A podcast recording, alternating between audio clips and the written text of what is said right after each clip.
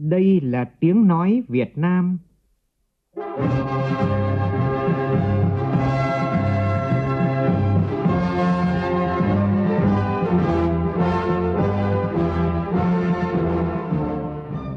là tiếng nói Việt Nam,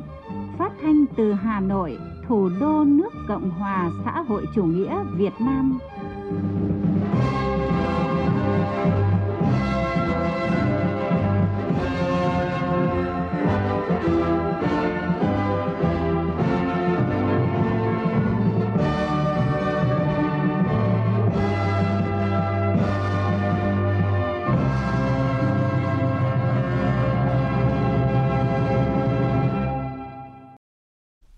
Biên tập viên Hùng Cường xin kính chào quý vị và các bạn. Mời quý vị và các bạn nghe chương trình Thời sự chiều của Đài Tiếng Nói Việt Nam. Chương trình có những nội dung chính sau đây.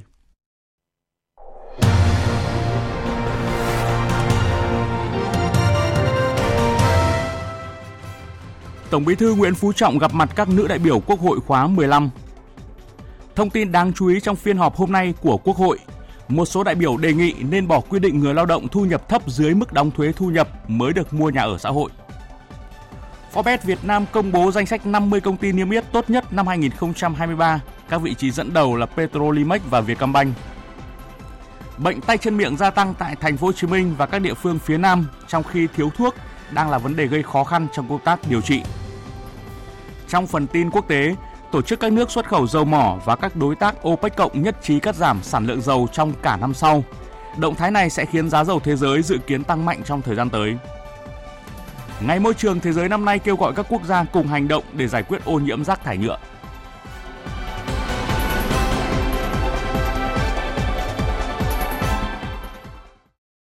Bây giờ là nội dung chi tiết. Thưa quý vị và các bạn, chiều nay tại trụ sở Trung ương Đảng, Tổng Bí thư Nguyễn Phú Trọng đã có buổi gặp mặt với gần 150 nữ đại biểu Quốc hội khóa 15. Cùng dự có Thường trực Ban Bí thư, Trưởng ban Tổ chức Trung ương Trương Thị Mai, Phó Chủ tịch Thường trực Quốc hội Trần Thanh Mẫn, Trưởng ban Tuyên giáo Trung ương Nguyễn Trọng Nghĩa, Tránh Văn phòng Trung ương Đảng Lê Minh Hưng, Chủ tịch Ủy ban Trung ương Mặt trận Tổ quốc Việt Nam Đỗ Văn Chiến và Phó Chủ tịch nước Võ Thị Ánh Xuân. Phóng viên Văn Hiếu thông tin. Ngày 15 tháng 5 năm 2008, Tổng Bí thư Nguyễn Phú Trọng khi đó đang đảm nhiệm chức vụ Chủ tịch Quốc hội đã ban hành nghị quyết số 620 của Ủy ban Thường vụ Quốc hội khóa 12, thành lập nhóm nữ nghị sĩ Việt Nam, nay là nhóm nữ đại biểu Quốc hội Việt Nam. Trải qua 15 năm hình thành và phát triển với sự quan tâm lãnh đạo, tạo điều kiện của lãnh đạo Đảng, Nhà nước, đặc biệt là đồng chí Tổng Bí thư Nguyễn Phú Trọng, các đồng chí lãnh đạo Quốc hội bằng các hoạt động đa dạng phong phú, sự tham gia tích cực của các nữ đại biểu Quốc hội, vai trò của nhóm nữ đại biểu Quốc hội Việt Nam ngày càng được khẳng định, đóng góp vào thành công chung của Quốc hội. Nói chuyện thân mật với các nữ đại biểu Quốc hội, Tổng Bí thư Nguyễn Phú Trọng bày tỏ vui mừng và tự hào được chứng kiến sau mỗi lần gặp mặt, đội ngũ nữ đại biểu Quốc hội đều có bước phát triển mới, tích cực hơn. Tổng Bí thư Nguyễn Phú Trọng khẳng định, từ những năm tháng đầu tiên tại cơ quan quyền lực nhà nước cao nhất qua từng nhiệm kỳ Quốc hội, các nữ đại biểu Quốc hội luôn tỏ rõ bản lĩnh, trí tuệ, tài năng, tâm huyết của mình, xứng đáng là những phụ nữ ưu tú, đại biểu của nhân dân. Số lượng, chất lượng các nữ đại biểu Quốc hội ngày càng được nâng cao. Tiêu biểu là trong số gần 150 nữ đại biểu Quốc hội ngồi đây hôm nay, có nhiều đồng chí giữ cương vị cao trong bộ máy lãnh đạo của Đảng và Nhà nước, là nhà quản lý, doanh nhân giỏi, người tiêu biểu ở các ngành, các lĩnh vực của đời sống xã hội – Tổng Bí thư Nguyễn Phú Trọng nêu rõ, sự nghiệp đổi mới, công nghiệp hóa, hiện đại hóa, xây dựng và bảo vệ đất nước trong giai đoạn mới đã đặt ra yêu cầu rất cao đối với toàn Đảng, toàn dân, toàn hệ thống chính trị của nước ta. Trong đó có vai trò và trách nhiệm lớn lao của Quốc hội, các đại biểu Quốc hội, nữ đại biểu Quốc hội. Trên tinh thần này, Tổng Bí thư Nguyễn Phú Trọng lưu ý, thời gian tới các nữ đại biểu Quốc hội cần tiếp tục phát huy truyền thống anh hùng vẻ vang của phụ nữ Việt Nam, hết lòng hết sức vì lợi ích của quốc gia dân tộc, vì cuộc sống hạnh phúc nhân dân làm tốt hơn nữa vai trò là người đại biểu nhân dân, phát huy tinh thần trách nhiệm cao trong việc xây dựng, hoàn thiện hệ thống pháp luật, trong đó có luật pháp chính sách về bình đẳng giới, giám sát tối cao và quyết định các vấn đề quan trọng của đất nước trong hoạt động của Quốc hội. Mỗi nữ đại biểu Quốc hội cần không ngừng học tập, rèn luyện, nâng cao phẩm chất đạo đức và trình độ năng lực chuyên môn, nghiệp vụ, phát huy được thế mạnh của phụ nữ, tạo sự thuyết phục cao trong ý kiến tham gia cũng như trong các hoạt động của Quốc hội. Đồng thời, các nữ đại biểu Quốc hội cần phát huy bản lĩnh và trí tuệ thực sự là những bông hồng thép,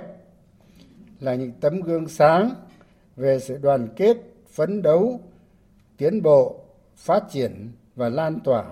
truyền cảm hứng cho phụ nữ cả nước, nhất là cho thế hệ trẻ. Nhóm nữ đại biểu Quốc hội cần tiếp tục đổi mới về nội dung, đa dạng hóa về phương thức hoạt động, nâng cao chất lượng, chia sẻ kinh nghiệm, trao đổi thông tin, kiến thức, kỹ năng trong các hoạt động của Quốc hội, tạo sự đồng thuận của Quốc hội trong tham gia xây dựng chính sách pháp luật nói chung,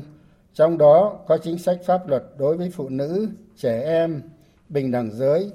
góp phần thực hiện có hiệu quả mục tiêu thúc đẩy bình đẳng giới, thu hẹp khoảng cách về giới, nâng cao chất lượng hiệu quả hoạt động của nữ đại biểu Quốc hội. Tổng Bí thư Nguyễn Phú Trọng cũng yêu cầu nhóm nữ đại biểu Quốc hội cần tiếp tục tăng cường mở rộng các hoạt động giao lưu hữu nghị hợp tác quốc tế, tích cực tham gia các hội nghị, hội thảo, diễn đàn quốc tế và khu vực, nhất là về thúc đẩy bình đẳng giới, phòng chống bạo lực gia đình, đói nghèo và biến đổi khí hậu, nâng cao hơn nữa vị thế và uy tín của nữ đại biểu Quốc hội Việt Nam trên trường quốc tế. Một lần nữa, tôi xin được thay mặt lãnh đạo Đảng và Nhà nước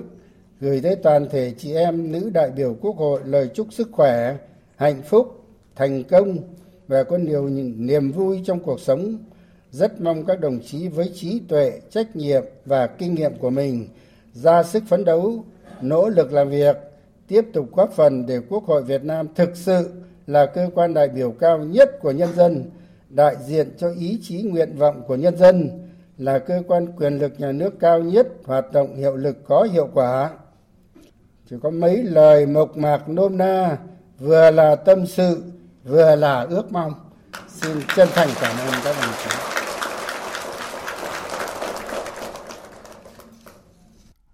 Sáng nay tại phủ Chủ tịch, Chủ tịch nước Võ Văn Thưởng tiếp đại sứ đặc mệnh toàn quyền Hoa Kỳ tại Việt Nam Mark Knapper.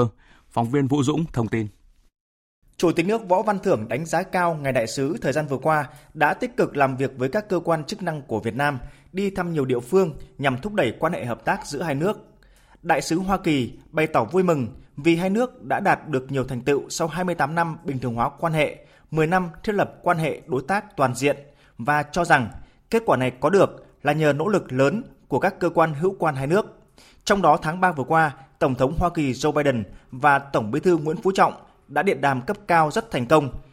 Nhắc lại chuyến thăm Việt Nam của đoàn doanh nghiệp Hoa Kỳ mới đây, đại sứ cho biết các doanh nghiệp mong muốn đầu tư vào Việt Nam trong các lĩnh vực y tế, công nghệ cao và nhất là giáo dục đào tạo. Một lĩnh vực trung tâm trong quan hệ hợp tác hai nước, tiêu biểu là mô hình Đại học Fulbright tại Việt Nam.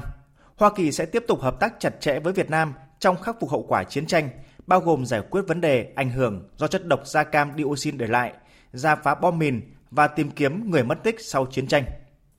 Đánh giá cao Hoa Kỳ nỗ lực thúc đẩy hợp tác với Việt Nam, Chủ tịch nước Võ Văn Thưởng nhắc lại kết quả tốt đẹp của cuộc điện đàm cấp cao giữa Tổng Bí thư Nguyễn Phú Trọng và Tổng thống Hoa Kỳ Joe Biden tháng 3 vừa qua. Cuộc điện đàm đã đưa ra nhiều thông điệp quan trọng cho việc phát triển quan hệ hai nước trong dài hạn. Chủ tịch nước đề nghị hai nước phối hợp chặt chẽ để tổ chức thành công các hoạt động kỷ niệm 10 năm thiết lập quan hệ đối tác toàn diện, tăng cường tiếp xúc cấp cao và các cấp, xúc tiến nhiều hơn nữa các chương trình dự án hợp tác song phương trên mọi lĩnh vực. Việt Nam luôn tạo điều kiện thuận lợi cho các doanh nghiệp Hoa Kỳ đầu tư tại Việt Nam và đề nghị hai bên khai thác tốt hơn nữa dư địa hợp tác trong lĩnh vực giáo dục đào tạo sau thành công của Đại học Fulbright tại Việt Nam. Cùng với đó là mở rộng hợp tác hơn nữa về quốc phòng an ninh, đẩy mạnh khắc phục hậu quả chiến tranh, các chương trình nhân đạo, nhất là xử lý ảnh hưởng chất độc da cam dioxin tại Việt Nam, góp phần quan trọng vào quá trình hòa hợp, hàn gắn và xây dựng lòng tin giữa hai nước. Sáng nay tại trụ sở chính phủ, Thủ tướng Chính phủ Phạm Minh Chính tiếp tiến sĩ Thani bin Ahmed Al Jeuzi, Quốc vụ Khanh phụ trách thương mại quốc tế Bộ Ngoại thương các tiểu vương quốc Ả Rập Thống nhất UAE đang thăm làm việc tại Việt Nam. Tin của phóng viên Vũ Khuyên. Thủ tướng Phạm Minh Chính đánh giá cao chuyến thăm Việt Nam lần thứ hai của ngài Quốc vụ Khanh đến Việt Nam và những nỗ lực của hai bên trong thúc đẩy đàm phán Hiệp định Đối tác Kinh tế Toàn diện Việt Nam UAE CEPA. Đặc biệt trong bối cảnh năm 2023 đánh dấu việc kỷ niệm 30 năm hai nước thiết lập quan hệ ngoại giao. Hai bên vui mừng nhận thấy quan hệ hữu nghị và hợp tác quốc tế giữa hai nước thời gian qua đã có những bước phát triển tích cực trên nhiều lĩnh vực như chính trị ngoại giao, thương mại, đầu tư, giáo dục, du lịch, năng lượng. Trong đó, kinh mạch thương mại song phương năm 2022 đạt hơn 4,4 tỷ đô la Mỹ. Đáng chú ý, chuyến thăm UAE vừa qua của Phó Chủ tịch nước Việt Nam Võ Thị Ánh Xuân tháng 5 năm 2023 đã đạt được nhiều kết quả quan trọng góp phần tạo tiền đề nâng cao hơn nữa hiệu quả hợp tác nhiều mặt dây nước. Thủ tướng Phạm Minh Chính cảm ơn ngài Phó Tổng thống Thủ tướng UAE đã có thư mời Thủ tướng thăm UAE, đồng thời chuyển lời mời thăm Việt Nam của Chủ tịch nước Võ Văn Thưởng đến Tổng thống tiểu Vương quốc Ả Rập Thống Nhất. Thông qua Quốc vụ Khanh, Thủ tướng mời ngài Thủ tướng tiểu Vương quốc Ả Rập Thống Nhất thăm Việt Nam để cùng trao đổi các biện pháp cụ thể nhằm thắt chặt hơn nữa tình đoàn kết hữu nghị và hợp tác nhiều mặt dây nước. Ngài Thani bin Ahmed Al Jaouri,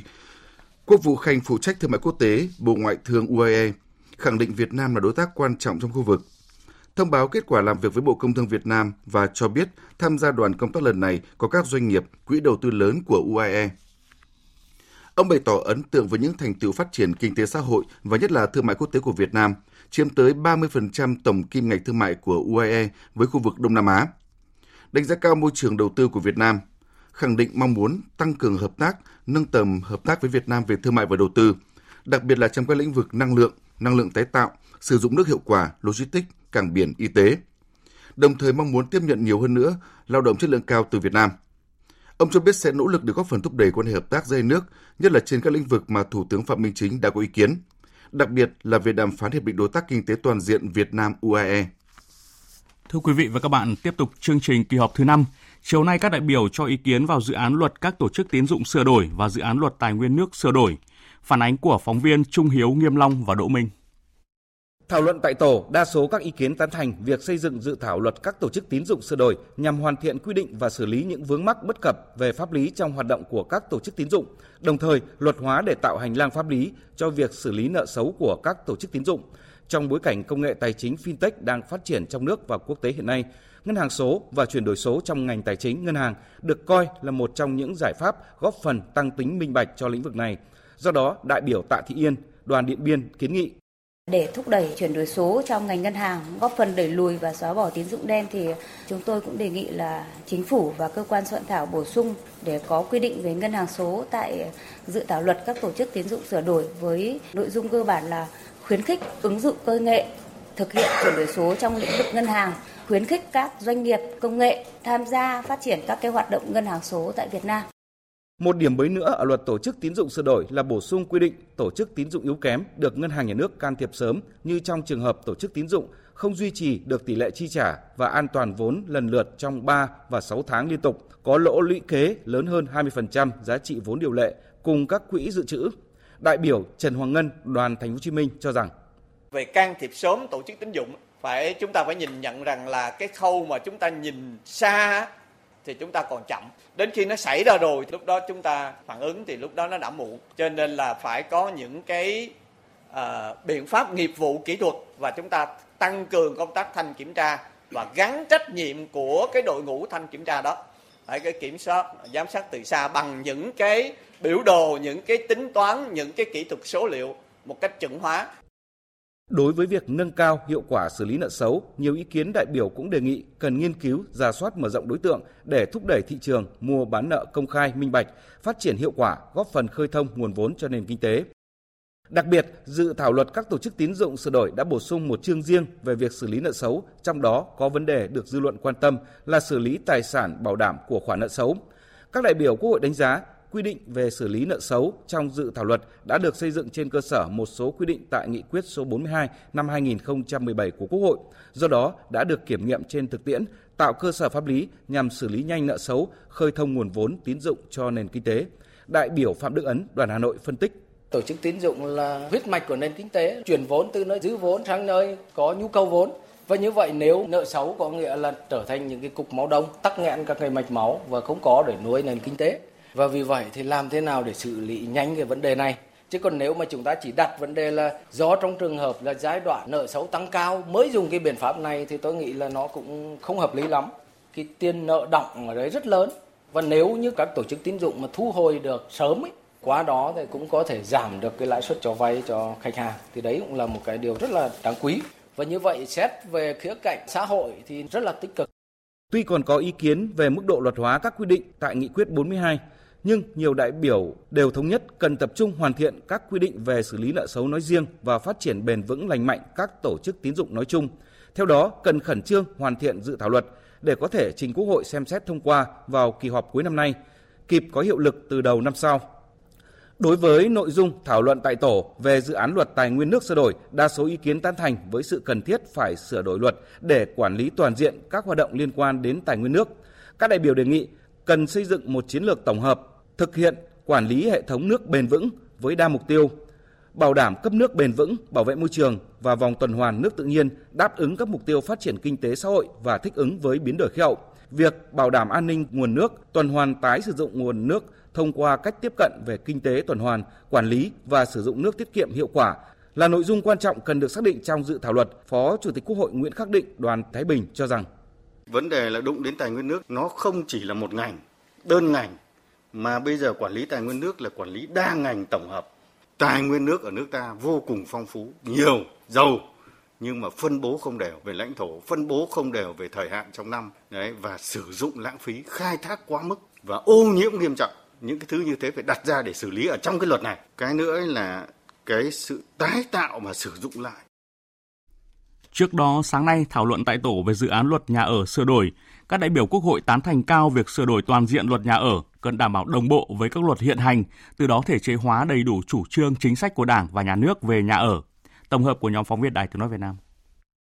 Đồng tình cao với việc sửa đổi toàn diện luật nhà ở, luật hóa cụ thể các vấn đề được thực tế kiểm nghiệm hiệu quả. Đại biểu Văn Thị Bạch Tuyết, đoàn Thành phố Hồ Chí Minh đề nghị tạo điều kiện hơn cho công nhân người thu nhập thấp mua được nhà ở xã hội.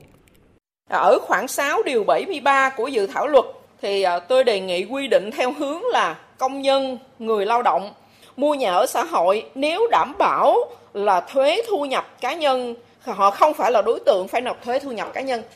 Do đó là cần đảm bảo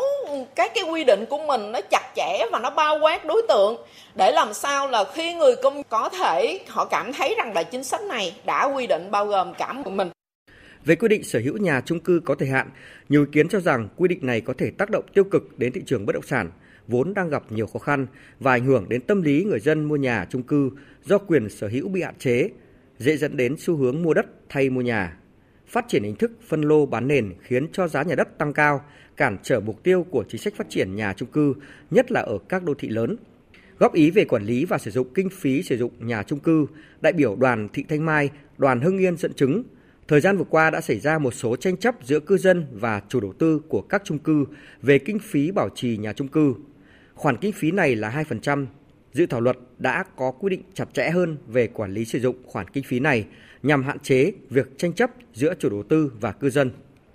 Đề nghị làm rõ việc quy định chủ đầu tư có trách nhiệm lập tài khoản để quản lý kinh phí bảo trì nhà chung cư, tức là chủ đầu tư đứng tên chủ tài khoản, không giải quyết được triệt để vấn đề chiếm dụng khoản kinh phí bảo trì đã tồn tại trước đây vì chủ tài khoản sẽ có quyền sử dụng số tiền của quỹ này vào những cái mục đích khác. Tức là nếu chủ đầu tư mà là chủ tài khoản của cái quỹ bảo trì thì chưa giải quyết được triệt đề nghiên cứu phải có quy định cụ thể hơn về việc mở tài khoản của ban quản trị nhà chung cư để quản lý kinh phí bảo trì. Liên quan đến vấn đề này, Bộ trưởng Bộ Tài chính Hồ Đức Phước, đoàn Bình Định cho rằng phải thiết kế trong luật đấy, là phần hạ tầng nhà ở xã hội. Thì bây giờ cũng phải quy định cả như không, sau này là vào là rất khó mà giao cho chính phủ quy định. Thứ nhất là phí để mà bảo trì và quản lý cái nhà ở xã hội. Thì cái này phải giao cho ủy ban nhân tỉnh nhé người ta ban hành nhé chứ không có cái phí này là mỗi khu chung cư là đặt ra một cái phí thì rất là khó. Mà nhà ở xã hội của chúng ta bây giờ không quy định như trước đây là không quá năm tầng. Tức là các chỉ có thể đi cầu thang bộ. Còn giờ là phải đi cầu thang máy và cả hạ tầng. Hiện đại hơn, đòi hỏi cái bộ máy quản lý phải chuyên nghiệp thì phải gói bỏ cái phí ra tức là phải có kinh phí bảo trì. Chính là gói người lao động sử dụng nhà ở xã hội này trả. Thế thì những đối tượng này là những đối tượng nghèo, là những đối tượng yếu thế. Cho nên là phải trượt giá, chứ không thể để các cái chủ đầu tư từ nâng giá lên thế nào cũng được. Là giao cho ủy ban tỉnh phần phí hạ tầng và phí bảo trì quản lý. Về quy hoạch và quỹ đất cho nhà ở xã hội, đại biểu Hoàng Văn Cường, đoàn thành phố Hà Nội nhấn mạnh,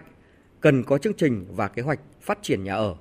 Ngoài ra, các đại biểu cũng đề nghị cần có cơ chế kiểm soát chặt chẽ của nhà nước để tránh sơ hở, lợi dụng như là bố trí quỹ đất, xây dựng nhà ở xã hội, ưu đãi chủ đầu tư nhà ở xã hội, đối tượng được hưởng chính sách nhà ở xã hội, nhà lưu trú công nhân, vấn đề chuyên gia người lao động nước ngoài trong nhà lưu trú công nhân, bố trí trong khu công nghiệp, cơ quan chủ trì soạn thảo, cơ quan chủ trì thẩm tra, ra soát các quy định trong dự thảo luật để bảo đảm chặt chẽ và có cơ chế kiểm soát phù hợp. Thưa quý vị và các bạn, theo chương trình kỳ họp ngày mai Quốc hội sẽ tiến hành hoạt động chất vấn và trả lời chất vấn. Trên cơ sở lấy ý kiến các đại biểu, các nhóm vấn đề được Quốc hội lựa chọn chất vấn bao gồm lao động thương binh và xã hội, giao thông vận tải, khoa học và công nghệ, dân tộc.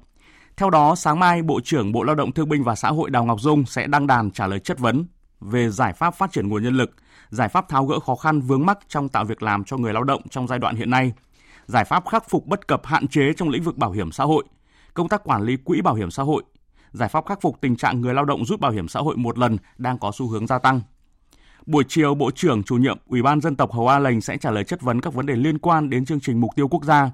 chính sách thu hút nguồn nhân lực hỗ trợ đầu tư phát triển vùng đồng bào dân tộc thiểu số và miền núi, vùng có điều kiện kinh tế xã hội khó khăn và đặc biệt khó khăn.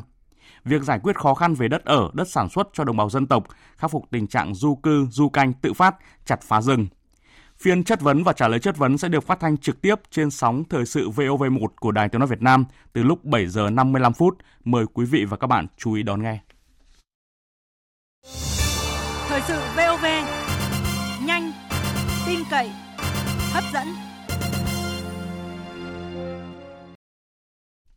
Mời quý vị và các bạn nghe tiếp chương trình Thời sự chiều của Đài Tiếng Nói Việt Nam. Theo Tổ chức Hợp tác và Phát triển Kinh tế OECD, châu Á bao gồm 55 quốc gia và vùng lãnh thổ đã thể hiện khả năng phục hồi trong bối cảnh bất ổn toàn cầu. Trong đó ba quốc gia giàu nhất châu lục là Trung Quốc, Nhật Bản, Ấn Độ.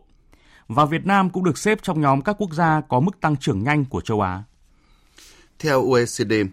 tốc độ tăng trưởng GDP trung bình của các nước châu Á được dự đoán sẽ tăng lên 5,3% vào năm 2023 và 5,4% vào năm 2024.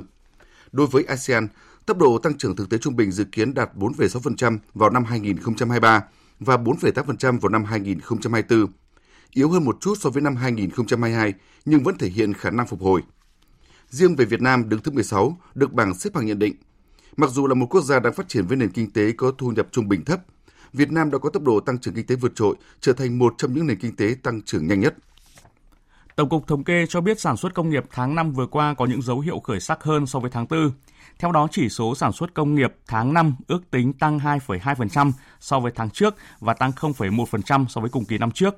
Tuy nhiên, Tổng cục Thống kê nhận định do tình hình kinh tế thế giới những tháng đầu năm 2023 này gặp nhiều khó khăn, đơn hàng xuất khẩu giảm đã ảnh hưởng đến hoạt động sản xuất công nghiệp trong nước. Tính chung 5 tháng đầu năm nay, chỉ số sản xuất toàn ngành công nghiệp giảm 2% so với cùng kỳ năm trước. Ngày hôm nay, Forbes Việt Nam công bố danh sách 50 công ty niêm yết tốt nhất Việt Nam năm 2023. Đây là lần thứ 11 Forbes Việt Nam thực hiện danh sách này tại Việt Nam, xếp hạng dựa trên báo cáo tài chính kiểm toán hợp nhất của công ty đang niêm yết tại Sở giao dịch Thành phố Hồ Chí Minh và Sở giao dịch Hà Nội. Theo Forbes Việt Nam, tổng lợi nhuận sau thuế của 50 công ty trong danh sách đạt hơn 228.000 tỷ đồng, tăng 18% so với danh sách của năm 2022. Tổng doanh thu đạt hơn 1 triệu 490 nghìn tỷ, tăng 24,9%.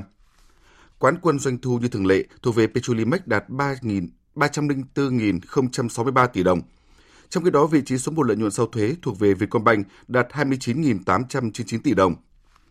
Trong quá trình thực hiện danh sách, Forbes Việt Nam ghi nhận cộng đồng doanh nghiệp đang ở giai đoạn khó khăn nhất trong khoảng 10 năm trở lại đây. Những vấn đề này xuất phát từ một số nguyên nhân như thị trường bất động sản đóng băng, thanh khoản trên thị trường bất động sản sơ cấp gần như mất hút nhiều tháng qua. Ngoài ra, tình trạng lạm phát tại nhiều quốc gia khiến sức mua giảm, người tiêu dùng buộc phải thắt lưng buộc bụng. Kết quả, một số lĩnh vực xuất khẩu chính của Việt Nam đều suy giảm mạnh từ nhóm mặt hàng điện thoại điện tử, dệt may da dày, thủy sản, ảnh hưởng đến thị trường lao động, thu nhập và việc làm cả khối doanh nghiệp, FDI và lẫn nội địa. Một nguyên nhân có thể kể đến nữa là cầu tiêu dùng trong nước sụt giảm, ảnh hưởng từ vấn đề việc làm thu nhập và các khó khăn kinh tế. Để hỗ trợ người dân và doanh nghiệp giảm bớt khó khăn, Bộ Tài chính đã đề xuất mức thu một số khoản phí lệ phí trong lĩnh vực chứng khoán, phí thẩm định cấp giấy phép kinh doanh dịch vụ lữ hành quốc tế hay là lệ phí cấp căn cước công dân, mức giảm từ 10% và cao nhất lên tới 50% kể từ ngày 1 tháng 7 cho đến ngày 31 tháng 12 của năm nay. Và kể từ mùng 1 tháng 1 của năm sau trở đi, các mức thu tại biểu phí sẽ trở lại thực hiện theo quy định tại thông tư gốc. Ngày hôm nay tại thành phố Vị Thanh, tỉnh Hậu Giang khai mạc tuần lễ không gian Việt Nam Hậu Giang 2023. Sự kiện được tổ chức bởi Ủy ban nhân dân tỉnh Hậu Giang, Ủy ban nhân dân thành phố Thủ Đức thành phố Hồ Chí Minh, Ủy ban nhân dân tỉnh Bình Định, Hội tin học thành phố Hồ Chí Minh cùng với sự đồng hành hỗ trợ của cơ quan hàng không và vũ trụ Hoa Kỳ NASA trong 2 ngày. Tin của phóng viên Tấn Phong. Đây là lần đầu tiên cơ quan hàng không và vũ trụ Hoa Kỳ NASA phối hợp đưa phi hành gia đến với một quốc gia Đông Nam Á, cụ thể là tại Việt Nam. Tuần lễ không gian Việt Nam Hậu Giang 2023 sẽ diễn ra trong 2 ngày 5 và 6 tháng 6 với các hoạt động như giao lưu, trò chuyện với các cựu phi hành gia, trải nghiệm NASA STEM Day, khám phá bầu trời đầy sao Starry Night. Tại sự kiện lần này, học sinh sinh viên có cơ hội gặp gỡ, nói chuyện trực tiếp với các phi hành gia để hiểu rõ hơn về cuộc sống, nhiệm vụ trong vũ trụ. Bên cạnh đó, còn có sự tham dự của một số chuyên gia Việt Nam am hiểu về vật lý thiên văn, khoa học vũ trụ, hứa hẹn đem đến nhiều bất ngờ thú vị. Với các nội dung mới lạ, phong phú và hấp dẫn, nên tuần lễ này đã thu hút đông đảo học sinh từ các tỉnh thành vùng đồng bằng sông Cửu Long tìm về Hậu Giang tham gia. Em Trương Thành Phúc, học sinh trường Trung học phổ thông chuyên Huỳnh Mẫn Đạt, tỉnh Kiên Giang, bộc bạch. Cái chương trình rất là lớn như thế này và đầu tư rất là bài bản. Trong chương trình thì giác sáng như là mình có là gặp gỡ trình trao lưu với lại phi hành gia. Buổi chiều mình có thi đấu STEM, ngoài ra mình còn có cơ hội để ăn tối với hành gia nữa. Thì con cũng thấy rất là vui vậy như là mình có cơ hội để mình gặp những cái người như là nổi tiếng trong cái lĩnh vực mà mình đam mê, mình thích thì đó là một cơ hội rất là hiếm có. Sáng nay đúng dịp kỷ niệm 112 năm ngày Bác Hồ ra đi tìm đường cứu nước ngày 5 tháng 6 năm 1911, ngày 5 tháng 6 năm 2023. Sở Văn hóa Thể thao Thành phố Hồ Chí Minh tổ chức hội nghị sơ kết một năm triển khai xây dựng không gian văn hóa Hồ Chí Minh trong lĩnh vực văn hóa và thể thao. Tin của phóng viên Hà Khánh thường trú tại Thành phố Hồ Chí Minh. Báo cáo tại hội nghị, Phó Giám đốc Sở Văn hóa Thể thao Thành phố Hồ Chí Minh Võ Trọng Nam cho biết, thời gian qua các đơn vị địa phương trên địa bàn thành phố từng bước xây dựng, phát huy và nhân rộng những mô hình, công trình có ý nghĩa về xây dựng không gian văn hóa Hồ Chí Minh với nhiều nội dung, hình thức và hoạt động thiết thực các đơn vị tập trung đẩy mạnh xây dựng không gian văn hóa Hồ Chí Minh trên không gian mạng với nhiều hình thức như bảo tàng trực tuyến, thư viện số, tuyên truyền trên website, Facebook, YouTube, tạo hiệu ứng tuyên truyền sâu rộng. Toàn thành phố đã có hơn 2.900 mô hình không gian văn hóa Hồ Chí Minh, tổ chức hơn 2.000 hội nghị, hội thi, chương trình nghệ thuật, 1.365 tác phẩm văn học nghệ thuật, gần 23.000 triển lãm ảnh, trưng bày giới thiệu sách về cuộc đời và sự nghiệp Chủ tịch Hồ Chí Minh, học tập và làm theo tư tưởng đạo đức phong cách Hồ Chí Minh trên địa bàn. Ông Trần Thế Thuận, Giám đốc Sở Văn hóa Thể thao Thành phố Hồ Chí Minh nói: Thì chúng tôi cũng sẽ tăng cường hơn nữa để những cái yếu tố phi vật thể này, hệ giá trị văn hóa mà bác đã soi đường chúng ta tiếp tục ngày càng lan tỏa mạnh mẽ hơn chứ không chỉ dừng lại là những cái không gian, những cái góc đọc sách hoặc là những hình ảnh tư liệu mà phải học tập làm theo thực sự những lời bác dạy đối với mỗi ngành và mỗi con người chúng ta. Còn tại Hà Nội, sáng nay tại huyện Hoài Đức, Trung ương Hội Nông dân Việt Nam phối hợp với Ủy ban Nhân dân thành phố triển khai lễ phát động hưởng ứng Ngày Môi trường Thế giới với chủ đề Giải pháp cho ô nhiễm nhựa. Tin của phóng viên Minh Khánh. Nêu rõ thực trạng Việt Nam nằm trong số 20 quốc gia có lượng phát thải nhựa phát sinh hàng năm cao nhất thế giới, là mối nguy cho môi trường không chỉ hiện tại mà cả tương lai. Phó Chủ tịch Ủy ban nhân dân thành phố Hà Nội Nguyễn Trọng Đông yêu cầu các quận, huyện, thị xã, các tổ chức chính trị xã hội trên địa bàn thủ đô cam kết tăng cường công tác bảo vệ môi trường, thực hiện hiệu quả thiết thực chiến dịch chống ô nhiễm nhựa năm 2023, tạo sức lan tỏa mạnh mẽ đến nhận thức hành động của cộng đồng, góp phần đưa các chủ trương của Đảng, chính sách pháp luật của nhà nước về bảo vệ môi trường vào cuộc sống. Lãnh đạo thành phố, tôi kêu gọi nhân dân và hội viên nông dân trên toàn thành phố hãy hành động ngay bây giờ, hành động vì môi trường xanh, nông nghiệp sạch, nông thôn đẹp, nói không với túi ni lông và đồ nhựa dùng một lần. Trong năm 2023, với quyết tâm đưa thủ đô ngày càng xanh sạch, đẹp, văn minh và thân thiện, thành phố Hà Nội tiếp tục xây dựng và triển khai các giải pháp quản lý chất lượng không khí, đề án phân loại rác thải sinh hoạt tại nguồn, đề án cải thiện và phục hồi các sông nội đô, xây dựng nông thôn mới, Hưởng ứng hoạt động này vào Ngày Môi trường Thế giới năm 2023, Trung ương Hội Nông dân Việt Nam cũng đã chỉ đạo hướng dẫn các cấp hội nông dân triển khai nhiều giải pháp bảo vệ môi trường, nhân rộng các mô hình hiệu quả về phân loại, thu gom, xử lý rác thải sinh hoạt, rác thải nhựa tại nguồn, tạo sức lan tỏa mạnh mẽ đến nhận thức hành động của cán bộ hội viên nông dân. Cũng trong lễ phát động, lãnh đạo Trung ương Hội nông dân Việt Nam và lãnh đạo Ủy ban nhân dân thành phố Hà Nội đã tham gia trồng cây xanh, trao tặng thùng đựng rác, xe gom rác cho hội viên nông dân xã Song Phương, huyện Hoài Đức, thành phố Hà Nội.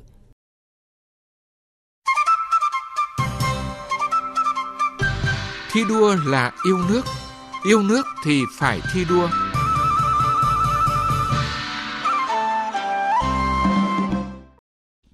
Thưa quý vị và các bạn, dũng cảm khéo léo băng mình qua biển lửa để cứu người bị nạn, cứu tài sản,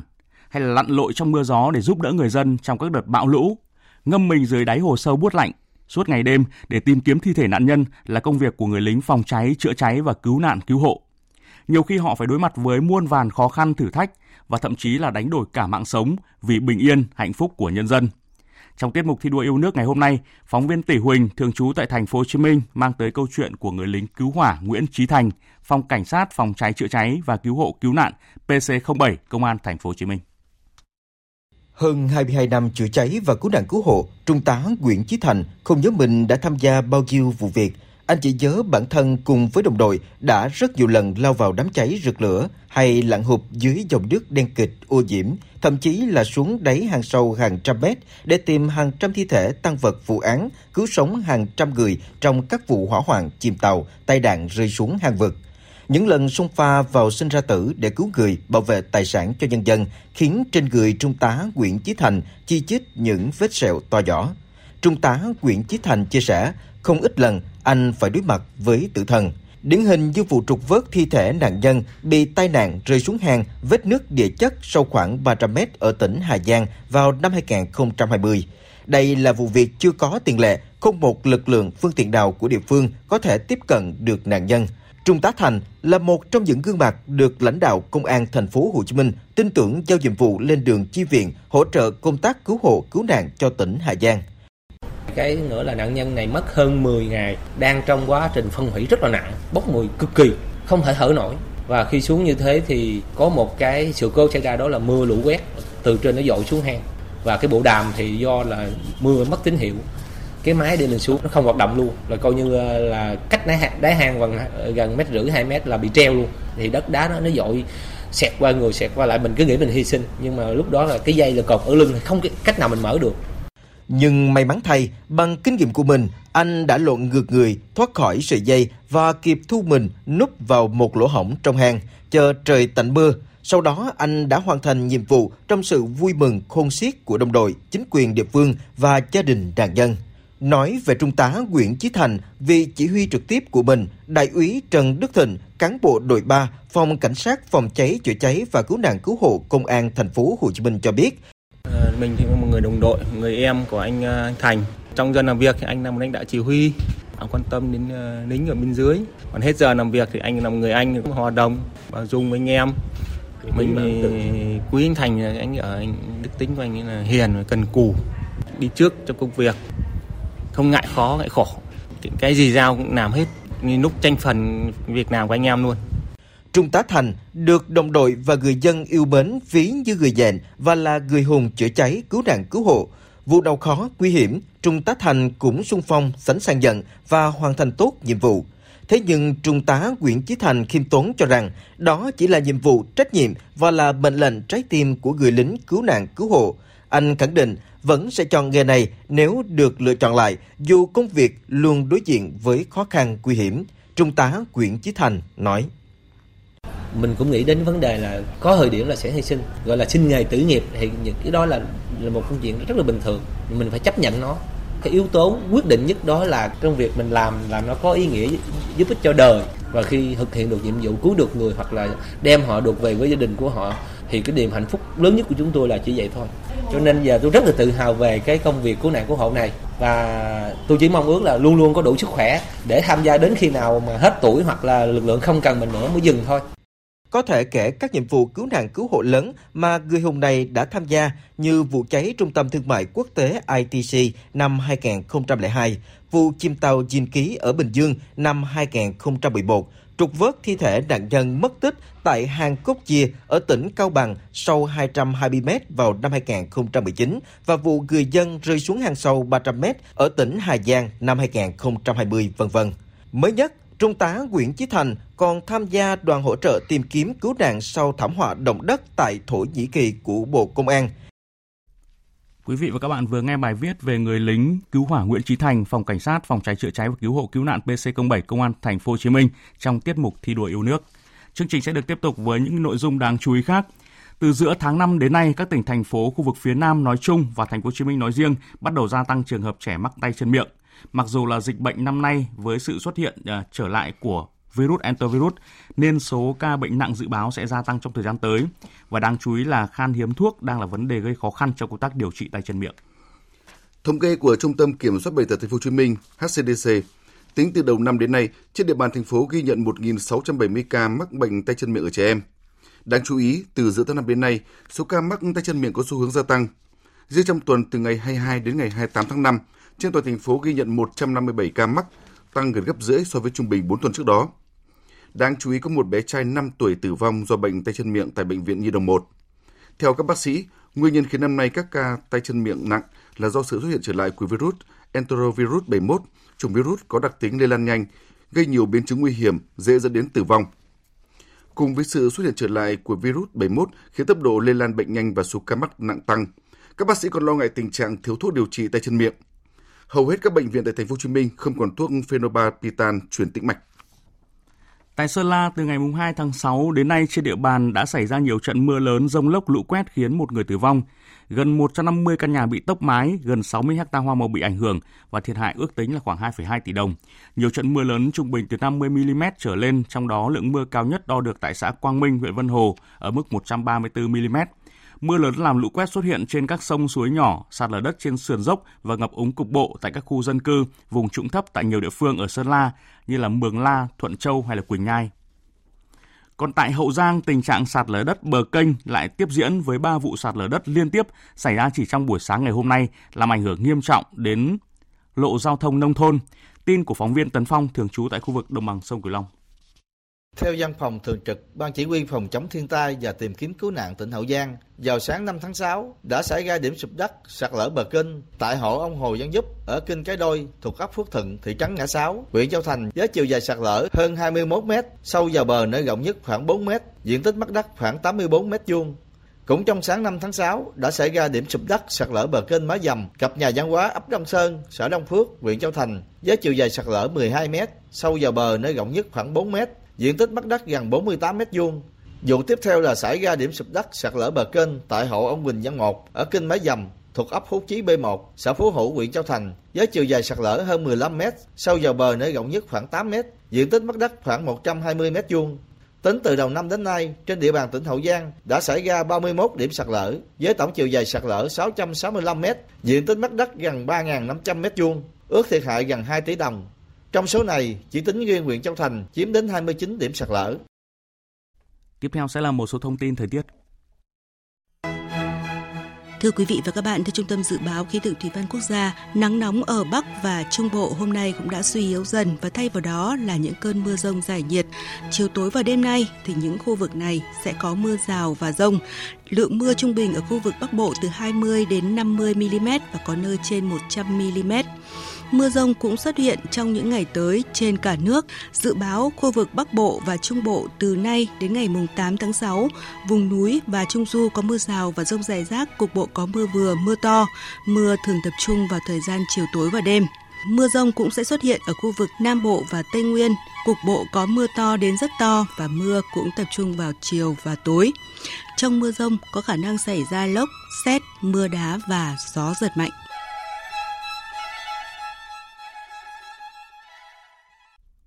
Chuyển sang phần tin thế giới. Tổng thư ký Tổ chức Hiệp ước Bắc Đại Tây Dương NATO Jens Stoltenberg ngày hôm nay cho biết các quan chức Thụy Điển, Phần Lan và Thổ Nhĩ Kỳ sẽ gặp nhau vào ngày 12 tháng 6 tới để thảo luận thêm về nỗ lực trở thành thành viên NATO của Thụy Điển. Động thái cho thấy mong muốn các bên để Thụy Điển có thể gia nhập NATO trước hội nghị thượng đỉnh của nhóm tại Vilnius vào tháng 7. Tổng hợp của biên tập viên Hạnh Phúc.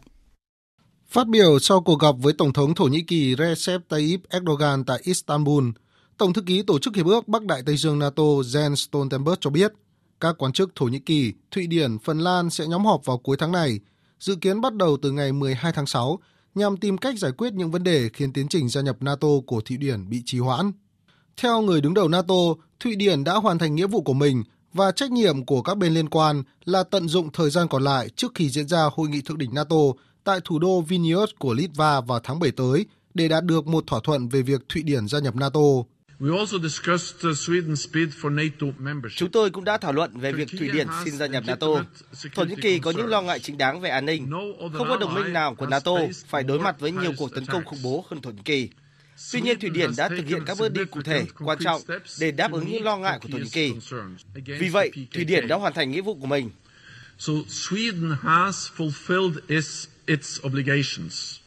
Bên cạnh những nỗ lực của người đứng đầu NATO, mới đây trong chuyến thăm tới Thụy Điển, Ngoại trưởng Mỹ Antony Blinken cũng tiếp tục thúc giục Thổ Nhĩ Kỳ đồng ý về việc gia nhập NATO của Thụy Điển. Ngoại trưởng Mỹ cho rằng Thụy Điển đã có các bước đi cụ thể để giải quyết các quan ngại về an ninh của Thổ Nhĩ Kỳ. Do đó, bây giờ là thời điểm để các bên thông qua đơn gia nhập NATO của quốc gia Bắc Âu. Mỹ kêu gọi cả Thổ Nhĩ Kỳ và Hungary phê chuẩn việc gia nhập NATO của Thụy Điển càng nhanh càng tốt. Không có lý do gì để kéo dài thêm thời gian. Thụy Điển hiện đã sẵn sàng. Quyết định đó cần được tiến hành ngay lập tức. Có thể thấy, cả Mỹ và các đồng minh NATO đang tăng cường nỗ lực thuyết phục ông Erdogan, người vừa có chiến thắng trong cuộc bầu cử tổng thống ở Thổ Nhĩ Kỳ vào cuối tuần trước, về việc Thụy Điển gia nhập NATO.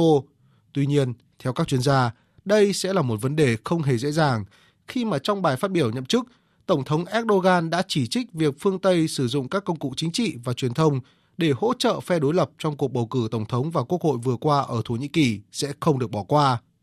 Ngoài ra, Mỹ và châu Âu ủng hộ các nhóm người quốc mà Thổ Nhĩ Kỳ coi là khủng bố cũng khiến ông Erdogan không hài lòng. Số vụ đụng độ xảy ra ở các khu vực tại thủ đô Khartoum của Sudan tăng nhanh trong ngày hôm qua, ngay sau khi thỏa thuận ngừng bắn giữa quân đội nước này và lực lượng bán quân sự hết hiệu lực.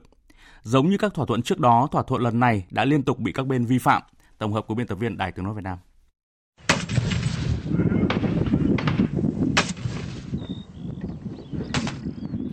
Tiếng súng đã nổ ra trong đêm mùng 3 tháng 6 ngay sau khi thỏa thuận ngừng bắn giữa quân đội Sudan và lực lượng hỗ trợ nhanh hết hiệu lực. Hôm qua, hàng loạt các vụ đụng độ đã nổ ra tại trung tâm và phía nam thủ đô Khartoum, vùng Bari ở phía bắc bang Lunin. Bên ngoài thủ đô, đụng độ cũng xảy ra tại vùng Darfur ở miền Tây Sudan. Không có dấu hiệu nào cho thấy lực lượng hỗ trợ nhanh bán quân sự đang rút lui khỏi các tuyến phố và ngôi nhà mà lực lượng này đã chiếm giữ. Momen Al-Maki, phóng viên trung tâm phát thanh truyền hình Trung Đông cho biết – lực lượng quân đội đang tiến hành pháo kích dữ dội nhằm vào lực lượng hỗ trợ nhanh bán quân sự có trụ sở chính nằm ở phía tây Khartoum. Từ sáng sớm, chúng tôi đã nghe thấy những âm thanh lớn của pháo hạng nặng phát ra từ căn cứ không quân Wadi Sena, cách vị trí của tôi khoảng 10 đến 15 km. Trận pháo kích hạng nặng này nhằm vào lực lượng hỗ trợ nhanh ở phía bắc Omdurman và khu vực trung tâm Omdurman.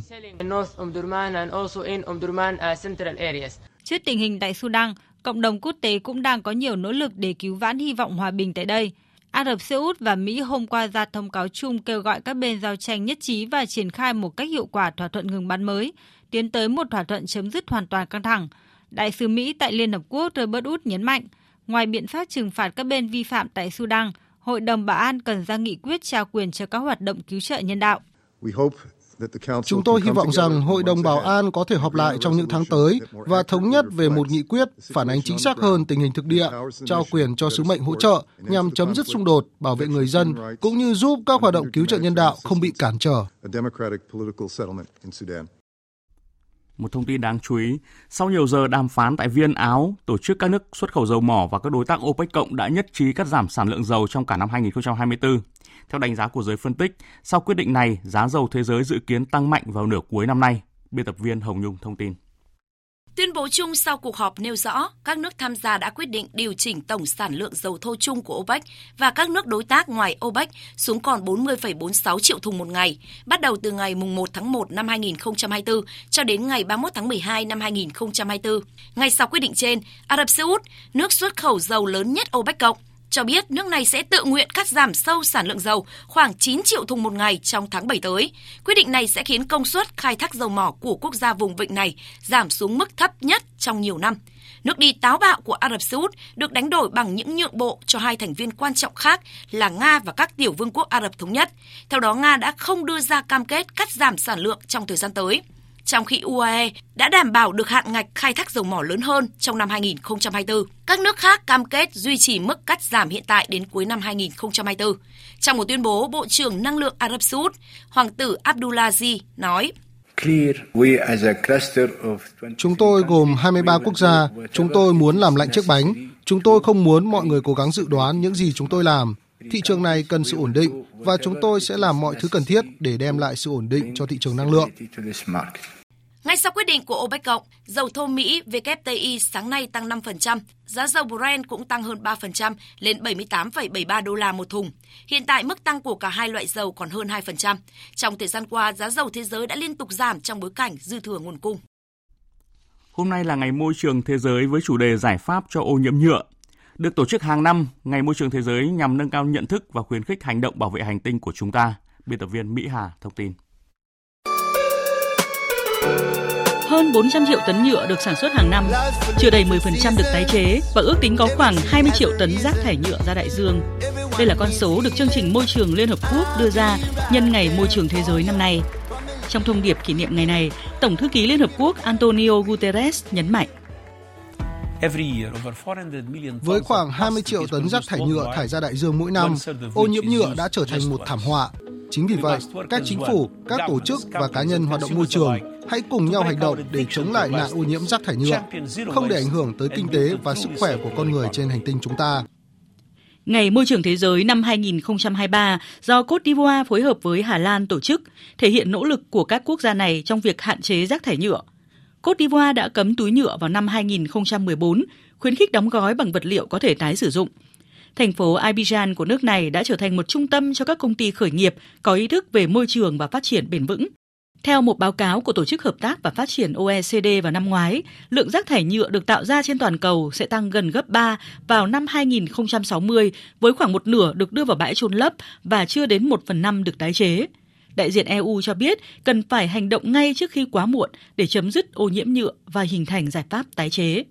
EU e và các quốc gia thành viên hoàn toàn cam kết và quyết tâm với quá trình này và chúng tôi mong muốn được tham gia một cách xây dựng với tất cả các bên để thúc đẩy quá trình của chúng ta tiến lên. Thời gian không còn nhiều, chúng ta cần phải táo bạo, đổi mới và hành động không chậm trễ. Chúng ta phải làm việc cùng nhau trên tinh thần hợp tác và xây dựng để chấm dứt ô nhiễm nhựa.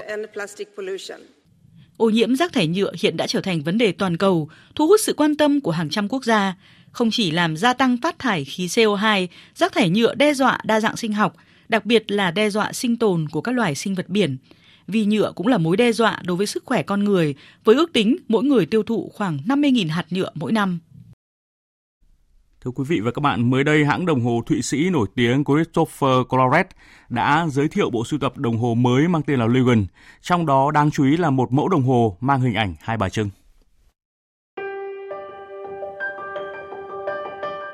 Công ty đồng hồ Thụy Sĩ Christoph Claret đã tái hiện hình ảnh hai bà Trưng, hai vị nữ tướng trong lịch sử của Việt Nam, cưỡi voi vô cùng tinh xảo trên nửa trên của mặt đồng hồ. Mạng xã hội LinkedIn của Christoph Claret viết,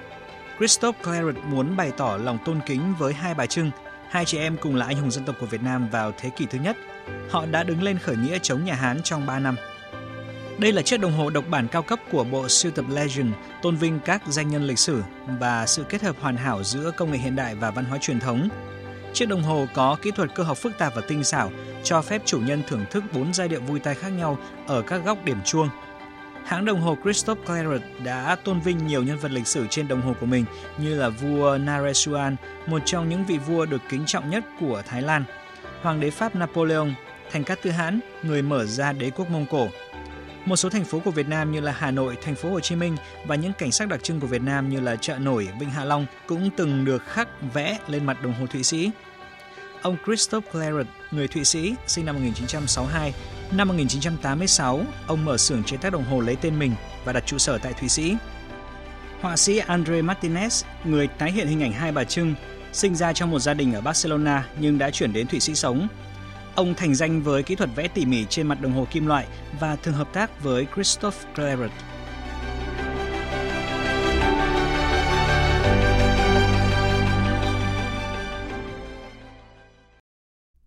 Tiếp theo chương trình thời sự chiều nay sẽ là trang tin thể thao.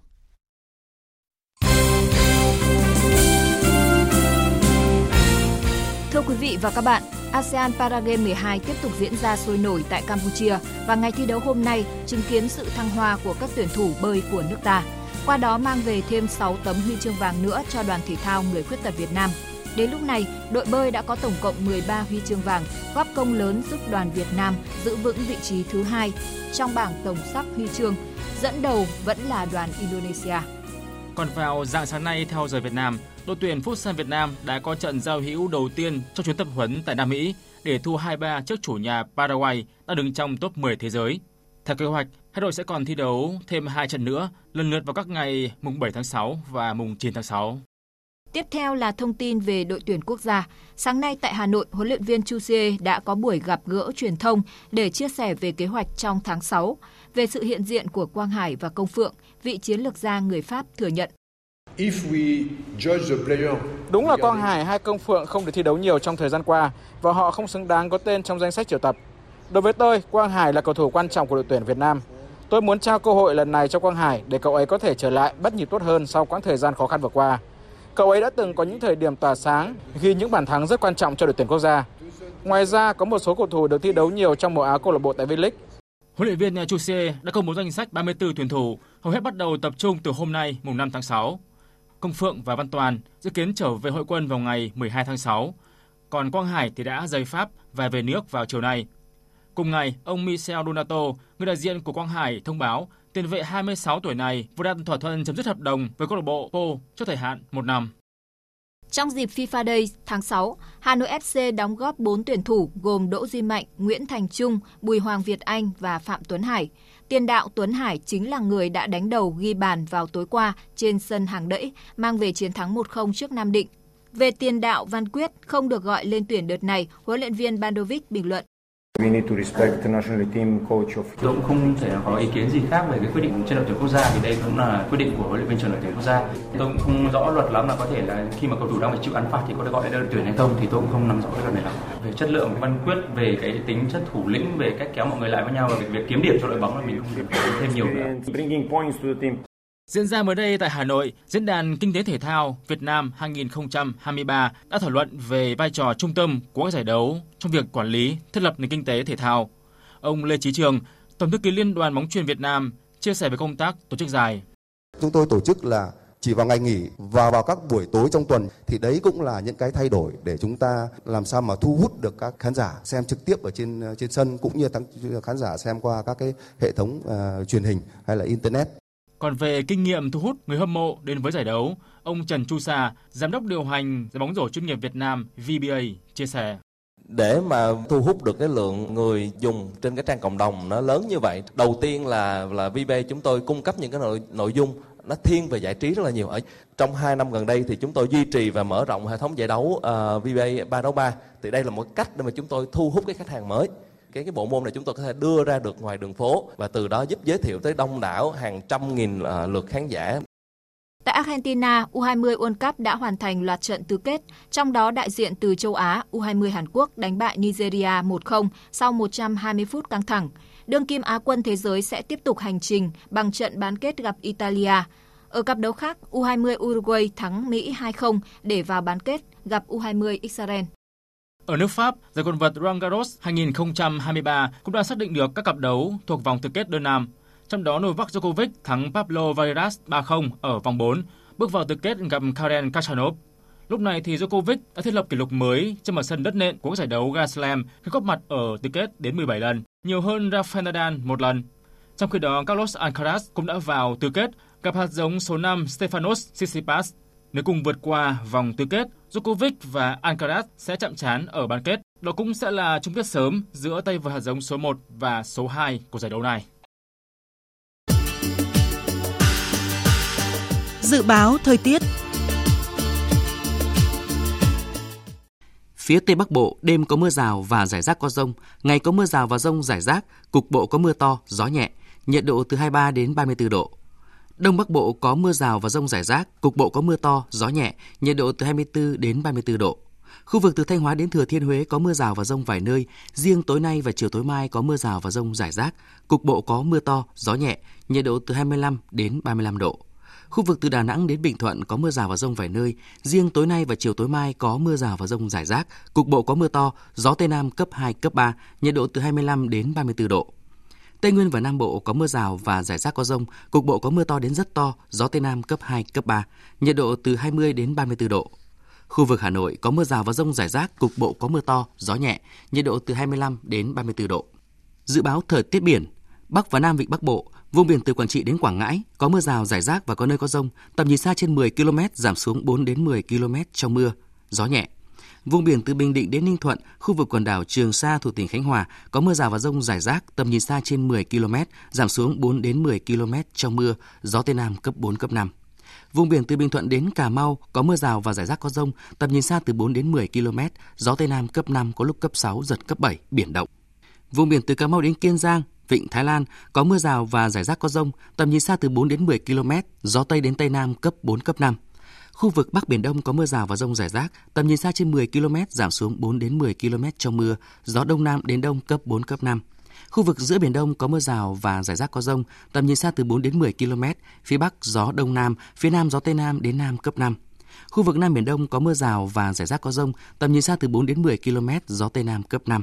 Khu vực quần đảo Hoàng Sa thuộc thành phố Đà Nẵng có mưa rào và rải rác có rông, tầm nhìn xa từ 4 đến 10 km, gió Đông Nam đến Đông cấp 3, cấp 4. Những thông tin thời tiết vừa rồi đã kết thúc chương trình Thời sự chiều nay của Đài Tiếng Nói Việt Nam. Chương trình do các biên tập viên Hùng Cường, Duy Quyền, Thu Hòa biên soạn và thực hiện với sự tham gia của phát thanh viên Đoàn Hùng, kỹ thuật viên Uông Biên, chịu trách nhiệm nội dung Hoàng Trung Dũng.